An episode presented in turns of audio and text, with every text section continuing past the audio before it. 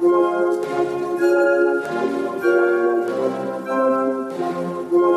Cross the margin.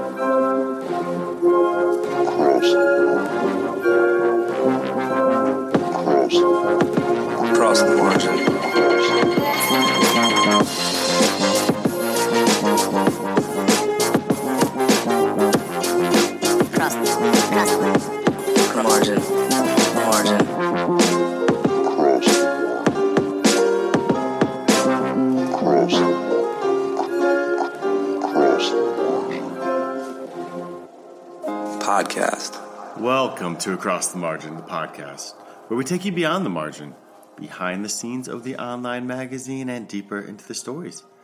I'm recording this intro right here during the first week of January 2019, almost four years after this initial episode, this primer, as we called it, was released. I'm circling back here as I am well aware that many, when first digging into a new podcast, they, they start at the top. I surely do, in, a, in an attempt to kind of get a feel for what the podcast is really all about. And while I certainly invite you to delve in here to what we had initially thought across the mar- margin the podcast would exist as, I would also like to make sure that you, the listener, know that the podcast grew into so much more than episode one could have ever hoped for. In just a short time, we were able to reach out and secure interviews with brilliant artists and musicians and activists and writers we never dreamed would want to come on our little, at the time, podcast. People like Micah White, who birthed Occupy Wall Street, or legendary battle rapper Iron Solomon, or hip hop icon and filmmaker Sasha Jenkins, or legendary rapper Ras Kass, or documentary filmmakers like Jack Bryan, the man behind the famed Russia doc Active Measures, or actor Gary Carr from HBO's The Deuce, or Trackstar the DJ from Run the Jewels, and and that's really just uh, to name a few of the guests who joined in on the fun. So obviously, feel free to start right here where it all began, or to poke around and see which episodes might be right up your alley. Our goal here is to offer a little something for everyone. So get in where you fit in, and thank you so much for listening. Now, episode one of Across the Margin, the podcast. Go ahead and cue that original intro music.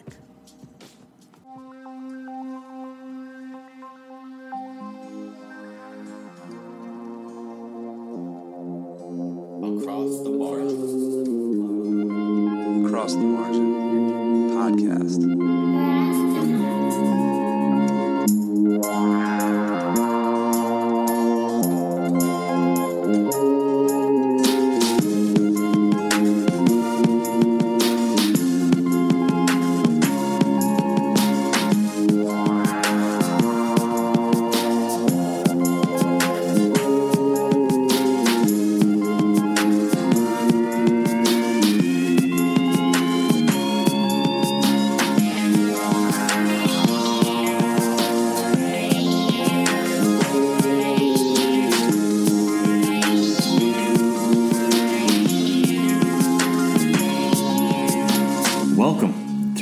The Margin, the podcast, where we take you beyond the margin, behind the scenes, and deeper into the stories. This is pretty exciting, the first podcast, as we now enter uncharted territory with endless possibilities. Across the Margin was born about three years ago, literally, almost to this day, and like any child, it has grown, and fast. Although we never envisioned a podcast to be part of the project initially, it seems the next logical step, as a podcast allows us the opportunity to dig deeper into the stories we've told, to tell new ones, and to speak to some pretty amazing people. But first, we must build a foundation, which we will do so today. And that foundation must be built upon one simple question What exactly is across the margin? Simply put, Across the Margin is an online magazine, one that aims to prove that long form content still has a place and can thrive online. Across the Margin presents an eclectic mix of fiction, editorials, and factual prose that explore the current state of the world around us and the depths of our human nature. While this explanation may suffice to most, we applaud the fact that our listeners desire more. So let's dig deeper. Across the Margin is a place where thoughts are shared, scrutinized, and eventually beaten and broken down to the most basic of elements, and then reassembled and reborn as a new idea altogether. We hope that what you find here will be entertaining, often witty, and full of new and unique ideas. We hope that you may laugh, or even cry with us, cry with us on our best of days. We hope that insight is gained, thought provoked, and beliefs challenged. And we can assure you that this is a place where boundaries do not exist.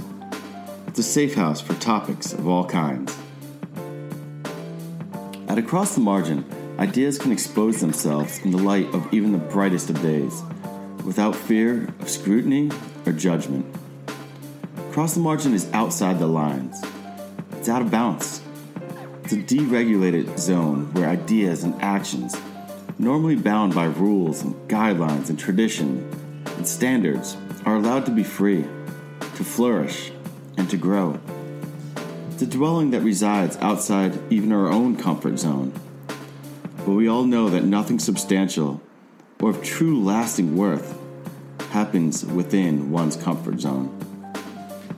We aren't necessarily here to change the game, but to alter the way the game is viewed. Words, stories, literature. They're exciting, and it needs to be looked at in this way again. And we are here to do our part to make it so. Be damned the minutia, the pretense, the outdated, boring rules. What matters is the story. And is that story impactful? Is it beautiful? Does it convey true emotion and comment on the human condition? This, this is what matters writers, and storytellers, to us, they are the true rock stars. And at Across the Margin, they will be treated as such. The name, Across the Margin, is inspired by the lyrics of one of hip hop's finest MCs, Nas. On the track, The World Is Yours, off the incomparable Illmatic, he spoke of writing in his book of rhymes, all the words past the margin. He couldn't stop writing, spitting rhymes. Synapses firing, thoughts developing at such a frantic pace that he had to get it down. Even if it meant breaking one of the simplest rules of writing and breaking into the unknown and habitless space that lies past the forever closed and heavily guarded walls of the margin. It is in that space where we will dwell. Our thoughts, our ideas, our rants, and who knows what else at this point will be there, just across the margin. Maya Angelou once said, There is no greater agony than bearing an untold story inside you.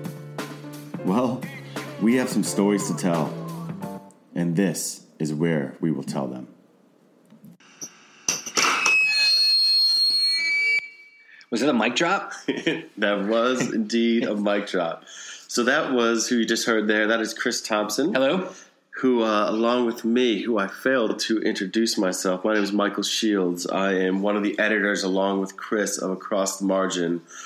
Uh, Chris, along with myself, uh, will be taking you beyond the margin on these podcasts. Um, so, Chris, just so you know a little bit about him, he is one of our editor extraordinaires, one of our finest contributors uh, as as as a writer and he's also the head of uh, Across the Margins art department. You're too so, kind, Mike. Too kind. So he he handles handles he many hats he wears. Many hats, say. yes, from my um, many heads. but just because I had the chance to discuss what Across the Margin was in uh, my my view, what um you want to take a minute and, and tell tell the people out here what Across the Margin means to you? Certainly, Mike. Certainly. So this is kind of like across the margin and a primer here, right? So um, yeah, yeah, I guess you know this podcast is about moving you know beyond across the margin, and um, but it couldn't exist, you know, this podcast if it wasn't for across the margin. And I feel like since this is our first podcast, we really we really can't go anywhere until the listener understands more about what across the margin is and what it means to us. And I like to I like to weigh in on some of this, you know, as you said. Of course. So I remember back when you first introduced me to your idea for this magazine. Oh, the and early days. Asked me if I had any interest in becoming a, a, contributor to the site. And you know, for years I had been writing short stories, you know, just for myself to read. Or I had been collecting little scraps of paper and word files with the beginnings of ideas for stories, or the names and descriptions of characters mm. that I come up with, or a dialogue exchange that I fancied, or a scene that I just did, didn't want to forget. But I never knew what I wanted to do with my words or what exactly I was doing it for. You know, I, I kind of spent most of my life keeping my creations and my creativity really close to my chest. And you know, when you asked me if I had anything I wanted to share, mm-hmm. it was as if all those stories and ideas I'd been hoarding suddenly had a life and a place to shine. So, I guess if I were to describe what across the margin is to me and what I hope it can grow into and what it can be for other people, um, I would say that it's a safe place for writers to share their thoughts and ideas you know, their hopes and aspirations. Mm. You know, it's a place where writers and wordsmiths like me, who wrote simply because it was what we had to do, can have a voice, and in doing so, become part of a community and realize that, hey, you're a writer, you've got a voice, and you have something to say. Um, I know that it took me a long time to realize this. And a lot of the time, I didn't understand why I was writing all these stories. But then something like this magazine came along and opened my eyes. So I kind of see Across the Margin as functioning in that way. You know, it's like that critical moment when a star which for hundreds of millions of years has been slowly condensing gases around its form, it suddenly sparks to life. And in, you know, and in that burst of fission and fire, that dark, smoldering ball of gas comes to life. It ignites this fiery furnace and begins to glow. And for me, the articles and stories that are across the margin is that disk of dust and gas condensing under the surface of that fledgling sun. And across the margin is the catalyst, you know, taking all those writers out there who have been putting down their thoughts and dreams for years and providing them with that spark you know, that voice, that outlet to express themselves with their words, and in the process, enrich our lives. that's that's I behind all it's it's not surprising to me that you mentioned stars. Yeah, no, I'm, I'm a bit of a nerd about the about the stars. No, that's um that is kind of exactly that echoes what I was saying earlier. Right. And um and and so we're both on the same page on that. I mean, I mean, let's let's be perfectly clear here, Mike. Mm-hmm. I mean, we, we, live in a digital age. You know, I mean, there's no hiding that fact for anymore. Better, for know? better or worse. I mean, these these traditional avenues of communication, things that we grew up with, the print mm-hmm. magazine, the newspaper, the weekly reader. Yes. I mean, all those things are in decline now. You know, but you know, across the margin, it's an online magazine, right? Yeah. You know, I mean, it's it's just as easy for us to reach out and touch you with one of our articles or one of our short stories as it is to buy The Hobbit on DVD from Amazon. You know, I mean, it's it's that easy. Another nerd reference. Right, right, right. But you know, with that ease has to come a persistent respect for the quality of the content. You know, just because it's simple to distribute our articles, you know, in stories, it doesn't mean that its quality should suffer. I mean, you're not going to find multiple daily posts that discuss the cutest animals on Instagram or the top 25 reasons why only long distance BFFs really understand you oh, on across the margin. You know, mm-hmm. I mean, nor are you going to find any articles that simply link to other sites' content and rehash what has already been said by someone else. You know, there's life in everything that we do, from the most mundane of endeavors to the most magnanimous of tasks, and everything in between. You know, there's stories there. People talk the best when they are speaking about things that they love and feel passionate about and they live. And across the margin, we want to celebrate that. And in speaking of the content we present, one thing I am very proud of is the diversity of, of that content at acrossthemargin.com. It isn't just fiction or poetry. We talk art, fashion, film and television, sports and politics. We even label one of our categories simply life, which acts as an umbrella under which writers can talk honestly about the more affecting moments. There's times when things get really real. Today, to exhibit this diversity, and to give you a taste of the sort of stories abounding at Across the Margin, we have enlisted three storytellers for this podcast premiere. And the first story we have for you today will be told by one of the more dynamic human beings on the face of the planet, Tom Rao. I am lucky enough to be able to call Tom Rao a friend for many years now. He and I have always had a great deal in common, chiefly a shared appreciation of a little anarchy, especially in days past. But Tom has been an integral part of what Across the Margin has become. He's head of the audio production here, and as these podcasts progress, you will hear a bevy of his original compositions. He's a contributor, one of my favorites as his worldview is so unique and his writing is so heartfelt. And Tom is one of Across the Margin's founding fathers, and will always mean a great deal to me that he helped me set this ship a sail and that he remains a large part of what we do here. What you're about to hear is a piece that when, when we released it across the margin, it was incredibly received. And it touched many of our readers.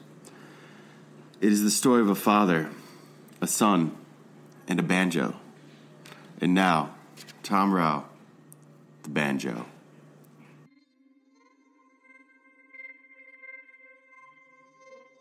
I think when your dad does as a kid, you're on a lifelong journey to get to know him as a man or at the very least to create some sort of connection, however small, unreal, or delusional that connection may be. My dad was a surgeon. He carried with him the heavy hand of discipline, much in the same way that a preacher carries the Bible. At the time of his death, I was nine, and to me, he was 75% strict disciplinarian, 20% baseball coach, and 5% miscellaneous. But one thing I truly believe about life is that there isn't one thing that defines us, despite the way other people see us as individuals. In the case of my father, within that 5% lies an entire band I never got to know. Enter the banjo. Dad wasn't much of a musician, but he pushed the banjo on us like it was a way to speak to the gods. Maybe it was his love of Steve Martin, comedian and banjo extraordinaire, whose records we would listen to when I was a kid.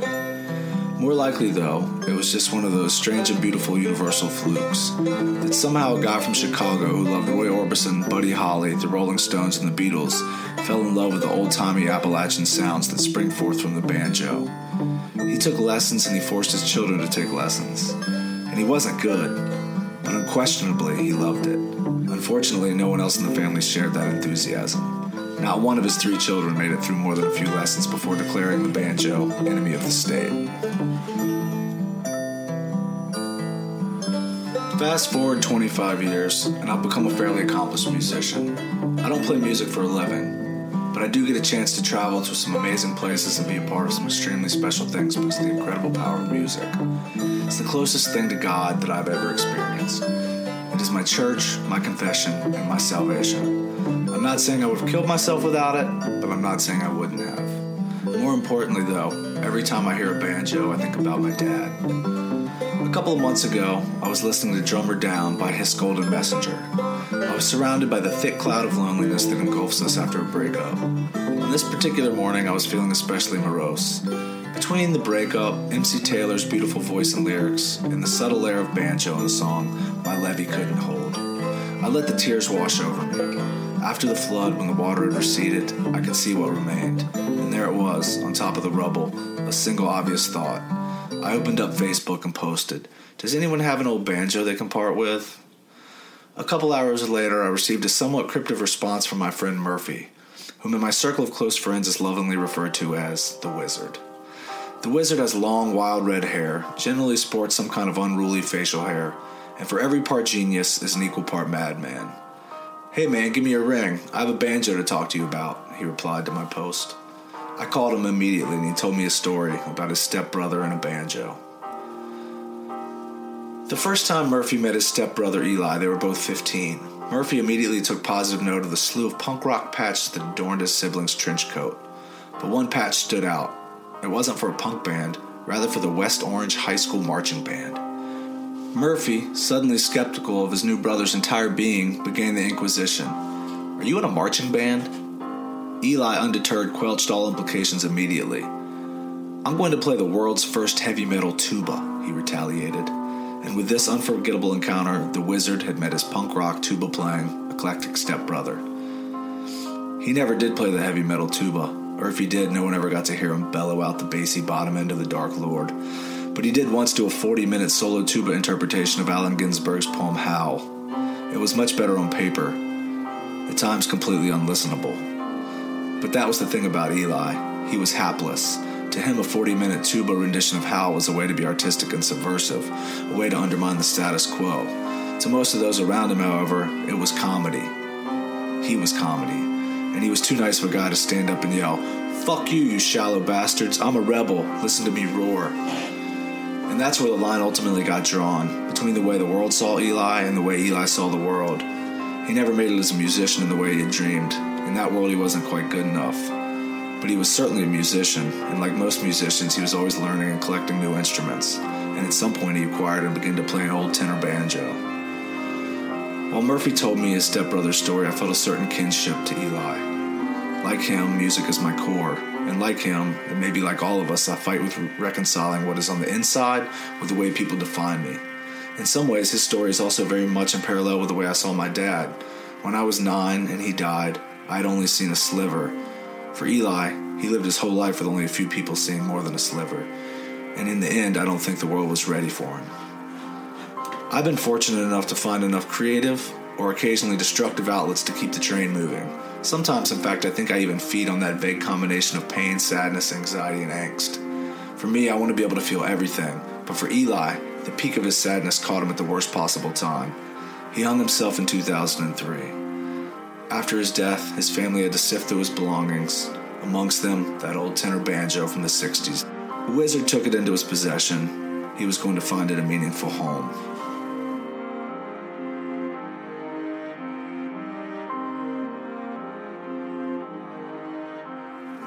As Murphy told me the story, my heart was in my stomach.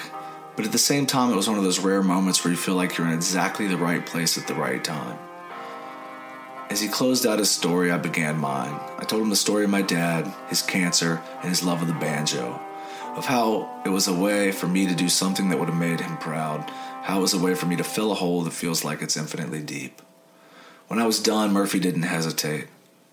Well, come down here and get your banjo. I asked him how much money he wanted for it, but of course, the wizard only deals in magic. Now, when I play the banjo, I wander. I wander back to my youth when my dad, my brother, and I would play baseball every afternoon until the ball was too dark to see. I can feel the clumps of freshly cut grass kicking up behind me as I run around the yard. I can smell the cow manure from the neighboring farm. I see his stained white t shirt and the way he swung a fungo bat. I feel his scruffy face rubbing against mine when we wrestled. He always laughed hysterically when he squashed me. I continue to play the banjo, just like Dad, I'm not very good yet, but it lets me wander. I wander into an old house in the middle of the grapevines where the banjo lessons took place. He's an old man now, his smile spans from ear to ear. He couldn't be happier that someone is finally going to play the banjo with him. We butcher some songs, we talk about life, about lust, about love, we drink bourbon, we wander on. Every day when I play the banjo, I get a little bit better. Soon I'll be able to make it sing, and I'll sing a song the notes forming waves that travel through the universe, connecting the past to the present and the present to the future, each one part of a web that binds everything. I'll sing a song, and each new note, a piece of the conversation I'm having with my dad that spans time infinitely in every direction. He was roughly the age that I am now, somewhere in his early to mid 30s in my memories. When I look in the mirror, I see his reflection. I never got a chance to talk to him as an adult, never had that moment of acceptance where we were on equal ground. In turn, I spend a lot of time thinking about his approval. I have also spent a lot of my life doing things I know he absolutely would not have approved of, and I'm fine with that. But I've always wanted to find that thread in the universe that ties us together. And when I hear the banjo, an instrument he so desperately wanted to play, I can hear something in the sound waves that speak to me. I pick it up because I have something to say. Wow, that uh, that piece gets me every time. I, I love that piece. So what touches me about this piece yeah. is the idea that Tom's banjo is this bridge between him and his father. All these years later, after his father passed away, for me, I can't imagine a more beautiful way for Tom to celebrate his father and his life than to teach himself how to play this instrument. And the songs that he'll play and the music that he'll create, I imagine, will be the soundtrack of the memories that he has of his father. To me, that's some magical imagery, and I'm really proud of Tom for writing this piece and for sharing it with us here at Across the Margin. Yeah, the same.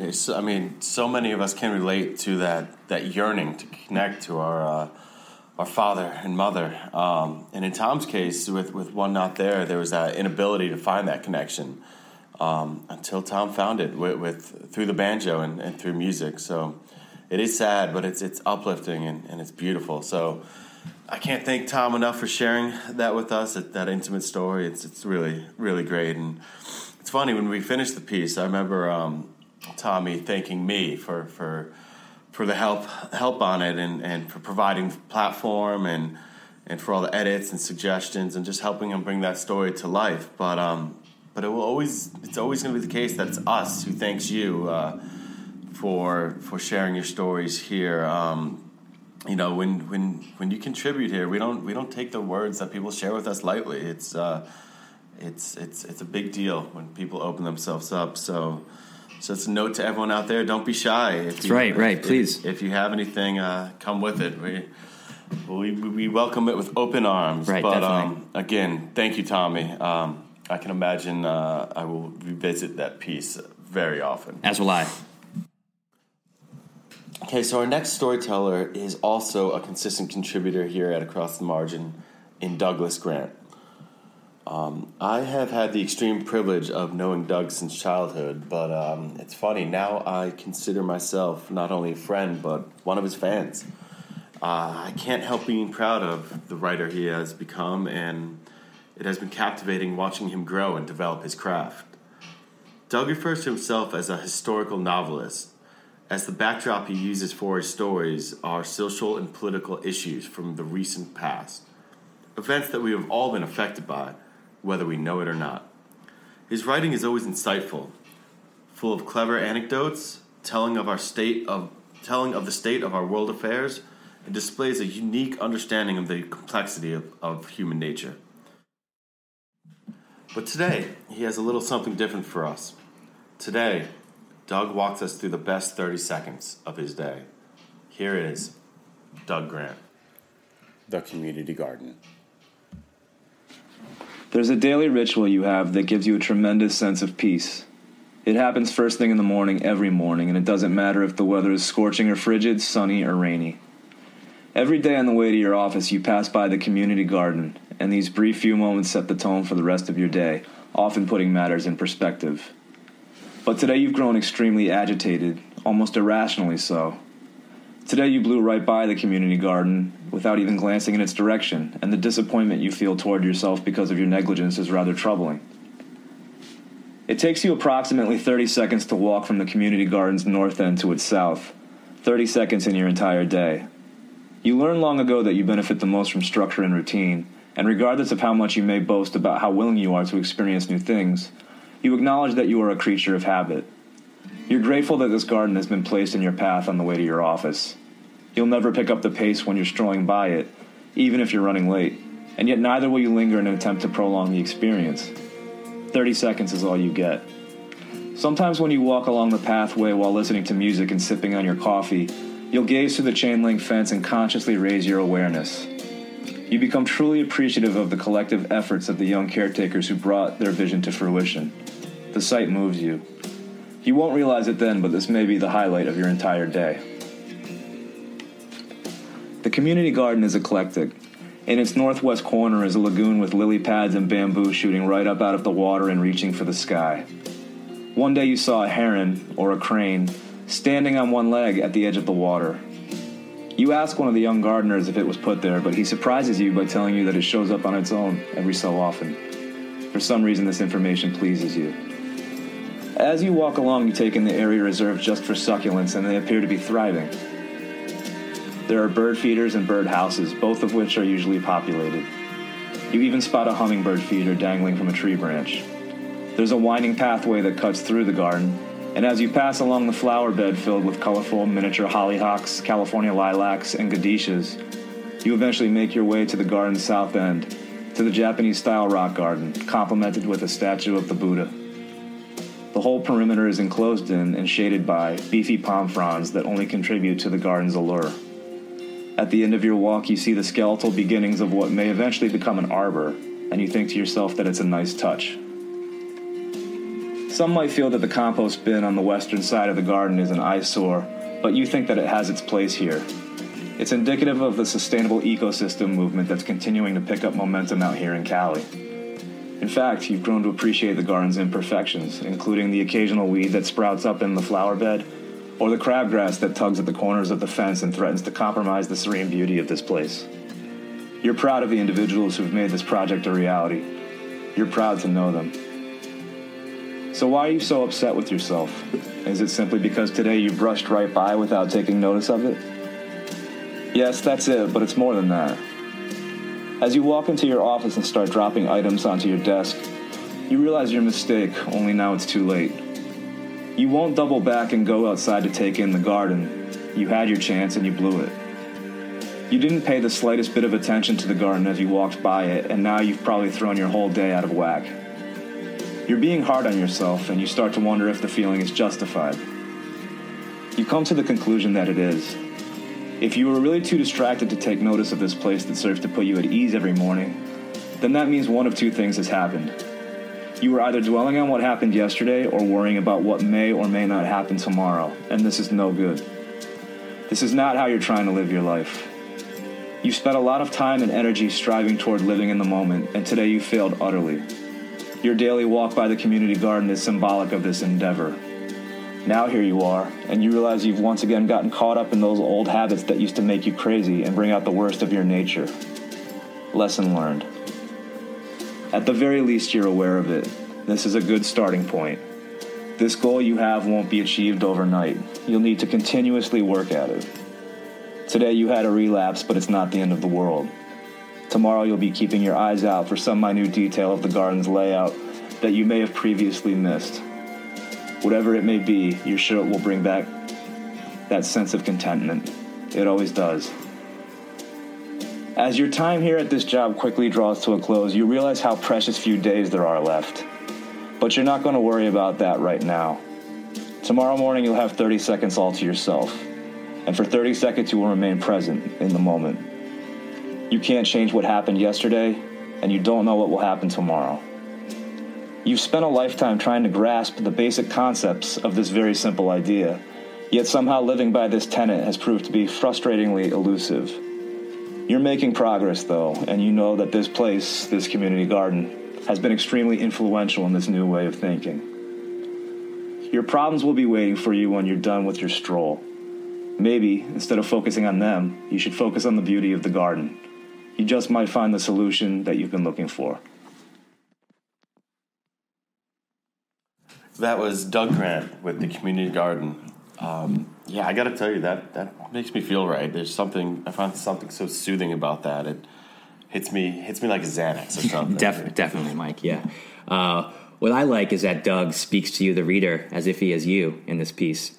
You know, as if he is the soothing monologue inside your head, giving voice to your daily thoughts. He speaks to the routines of your day, of the beauty to the rhythms in our lives that we far too often may not even notice. You know, there's a certain appeal to writing in this manner, and I think it's a window into the type of writer that Doug is and the type of stories and essays that we really want to celebrate here at Across the Margin and beyond. You know, Doug writes that your problems will be waiting for you when you're done with your stroll, and that you realize that you've once again gotten caught up in those old habits that used to make you crazy and bring out the worst of your nature. And I just think what Doug says here is something that we can all relate to the fact that no matter how much we may distract ourselves from our problems or our worries, that they will still be there waiting for us when we're left alone with our thoughts. But he also speaks of hope, of the insight that may be found in the new realizations born of old routines, and of the fact that tomorrow is a new day and that your troubles will be there waiting for you when it arrives. So why not take a moment now and enjoy the beauty in being alive, or uh, of Doug's community garden? You know, I think that's something that we can all get behind. Yeah, no, no question. So before we move on um, to the next storyteller, let me mention that Doug is the author author of two novels, Preemptive and Imaginary Lines, um, both fantastic, and I'm sure we will discuss um, them with Doug at some point in further uh, future podcast. And both are available at Amazon. So now on to our third storyteller, and uh, Chris, if if if you want to go ahead and set this up for us. Okay, so I'm here with Diana Thompson. Hola. And Diana, when she's not helping to mold young minds as a guidance counselor here in New York City, or gallivanting across the globe in her free time, writes some pretty amazing poetry. She's contributed several stirring poems to Across the Margin and has another one that she wants to read for us today. Now, Di, I know that you've been going back and forth about whether you felt this poem was any good, and I have to confess that having already read it, I think it's beautiful. And I'm not just saying that because you're my wife. Thank you. So I was hoping you could maybe set this poem up for us. First of all, what is it called? It's called Pinwheel. Pinwheel. That's such an evocative word. I know for many people it's synonymous with youth and the carefree nature of childhood. So, can you give us some background on what this poem is about or what it means to you? Because I understand there's a bit of a story to this one. Sure. Yeah, you would think Pinwheel definitely stirs up some memories of childhood, and it does, um, but maybe a little darker than right. most people. Okay. Um, this poem is really in honor of a friendship that went sour and um, randomly running into this girl on the subway platform here in Park Slope. Wow, really? So just seeing her randomly one morning just across from you on a subway platform while you're waiting for work, it, it just inspired you to write this poem? Yeah, definitely. I mean, it just triggered this flood of emotions from, you know, my past. Yeah. And there was just so much um, unfinished conversation and no closure. And I just felt like maybe this was a way to make amends, even if she never reads it. So I guess I'm wondering a little bit about the process to writing this poem. You know, it sounds like you seeing her sort of triggered in your mind the beginnings of the poem. And I imagine you worked on it for a while, but how, how did you find closure? How did you end the poem?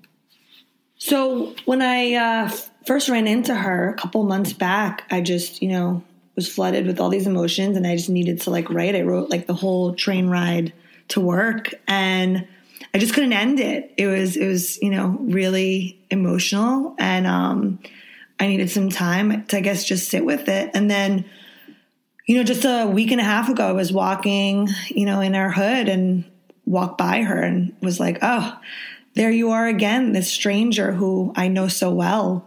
And just felt that I needed to, you know, bring it to a close and write the, the end to it. You know, I am constantly both in awe and humbled by the seemingly random rhythms of humanity that don't always seem so random upon reflection. You know, like in your case, glimpsing this woman from afar, from your past, had such a profound impact on you that it caused you to write a piece of poetry.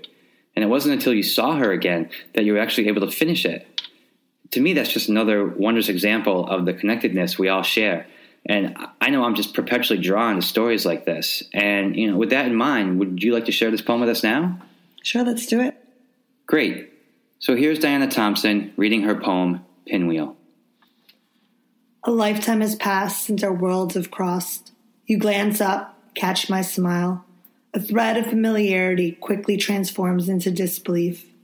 An unexpected, unwanted reunion neither of us could avoid. My thoughts fill with shame, for I have not changed. My acts of deceit are the same.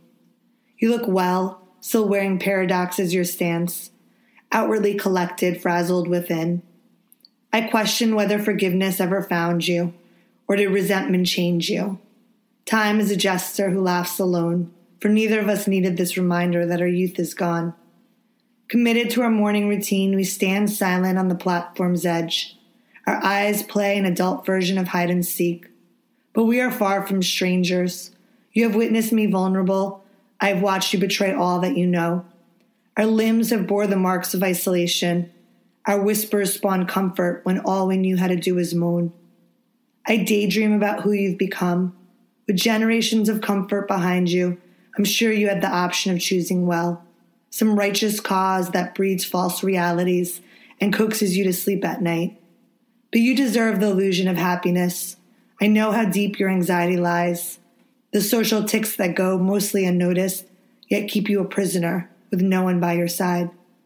My years have not betrayed me, the pledge I made as a child. Your heart would ache at hearing my escapades, my crimes. Yet somehow life has steered me somewhere safe mirroring the identity you were bred to embrace. I struggle with whether this world is truly mine, or am I just a visitor biding time? So here we are now, stoic statues, frozen in our silence, decades gone, crushed pinwheels, our youth a distant song. So there you have it, our three storytellers and Tom, Douglas, and Diana. Uh, so what's so fascinating here to me is that when we decided to have these three steady contributors to Across the Margin read on this podcast, we invited them to read whatever story or poem or whatever they wanted to. But now, in hindsight, it's it's really intriguing to see how these stories correlate, as they are all sort of they sort of exhibit the therapeutic power of writing uh, the, the the healing power of words. It's it's great to see that. I, I love it. That's it's my medicine of choice. Before we wind down this inaugural podcast, Let me just say a quick thank you to all who helped make this happen. To those who helped us birth the website, particularly Sam and Sonia of Backbrain Productions and Larry Thacker from Creator Die. To all the writers, whom you will most likely hear from in future podcasts. And to all who have supported our efforts, I say thank you from the bottom of my heart. Thank you. And I'd also like to make it clear that this is only the beginning. And yes, that is a warning. As right now we are just figuring out this podcast thing, technically and such, and we have plans. The guest lists are already being composed, and we believe that you will be pleased. The topics we are intent on discussing are varied, and in that vein, we will have a little something for everyone. And we plan to dive deep. Something we pride ourselves at the website is the balance between all the fun, all the fiction, all the satire, the film, television talk, the music talk, with articles that we consider more important, imperative even. We live in a fucked up world, one threatened by climate change, overpopulation, and war. And we won't shy away from this fact. Oftentimes, our takes may come across as pessimistic, but in reality, we find immense value in this sort of realism. Nietzsche spoke of this idea, and that realism, well, nihilism in his case, can be just the beginning. That if you use it as a tool and take it through to its logical end, then you can break through and find solutions by truly examining the problem rationally. This reevaluation of values, as he called it, is something we here at Across the Margin understand and will employ from time to time. But that is only one facet of our eclectic journey. Across the Margin is much, much more. Across the Margin is about confusing a dream with life, about blurring the lines between what is real and what is imagined. It's about chasing down those fleeting tendrils of thought you had in the most inopportune of moments and putting it down on paper rather than letting it slip back into the ether where it resides. When you need a shelter from the overwhelming magnitude of simply being alive, Across the Margin will be there for you. Come take a dip in our daydreams and our delusions, our fantasies and our emotionally charged rants. There's always a place set for you at our table. Virginia Woolf once said that she had a deeply hidden and inarticulate desire for something beyond the daily life, and I think a lot of us feel that way these days. Across the Margin, and this podcast, Beyond the Margin, I see them as an outlet for those who yearn for something more, who want to break free of the monotony of sitting around waiting for something to happen. If you want to affect real change in this world, to feel like you have a real voice and your opinion counts for something, then Across the Margin is for you. At least I hope so. I don't know. Let me put it to you this way if there's an alternate universe out there, then I hope that Across the Margin is the gatekeeper to this realm.